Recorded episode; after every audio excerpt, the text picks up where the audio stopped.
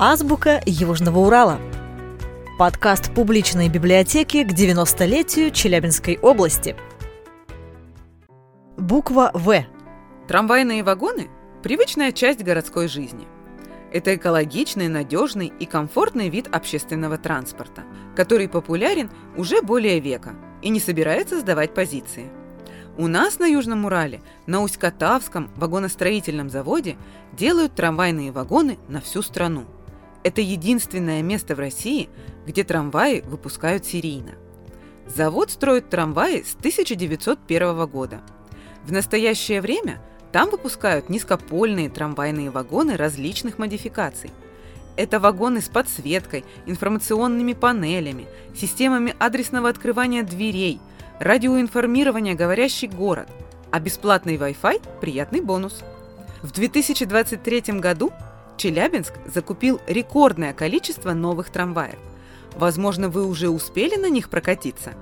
На Усть-Катавском заводе создано специальное конструкторское бюро по проектированию подвижного состава, которое разработало около 20 моделей трамвайных вагонов. Там уже завершили проектирование нового трехсекционного вагона для Челябинского метротрама. Сегодня завод входит в структуру госкорпорации «Роскосмос», ведь завод выпускает еще и продукцию для космоса, а также оборонные заказы и строго соблюдают режим секретности. И трамваи теперь здесь делают красивые, космические. Верблюд. Эти жвачные животные питаются полынью и верблюжьей колючкой и могут пить даже соленую воду – молоко, мясо, шерсть, вьючный транспорт.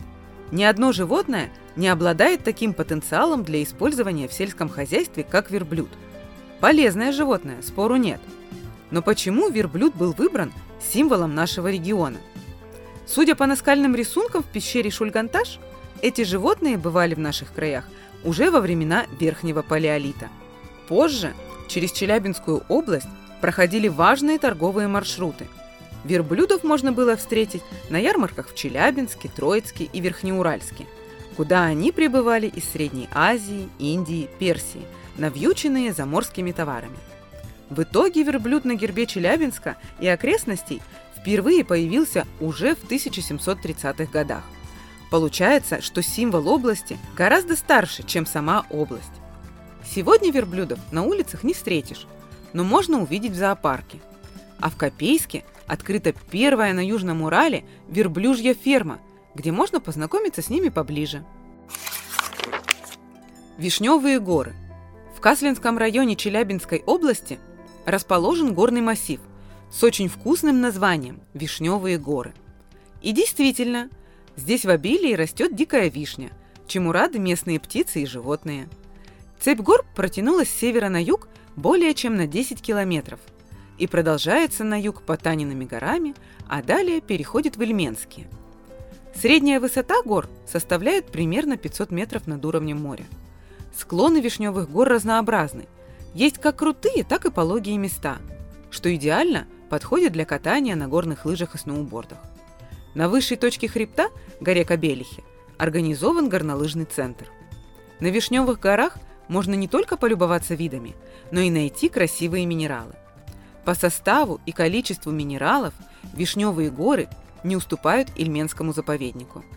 А поскольку посещение здесь свободное, то геологи и просто туристы приезжают сюда за красивыми образцами. Одно из самых интересных мест на Вишневых горах находится в средней части хребта. Это старый рудник Шпат в Курочкином логе. Он является геологическим памятником природы Челябинской области – Именно здесь был впервые открыт минерал, названный в честь хребта – вишневид. С вершины хребта видна сеть озер. Одно из них – озеро Светленькое, тоже памятник природы. Оно лечебное, богато сапропелевыми грязями.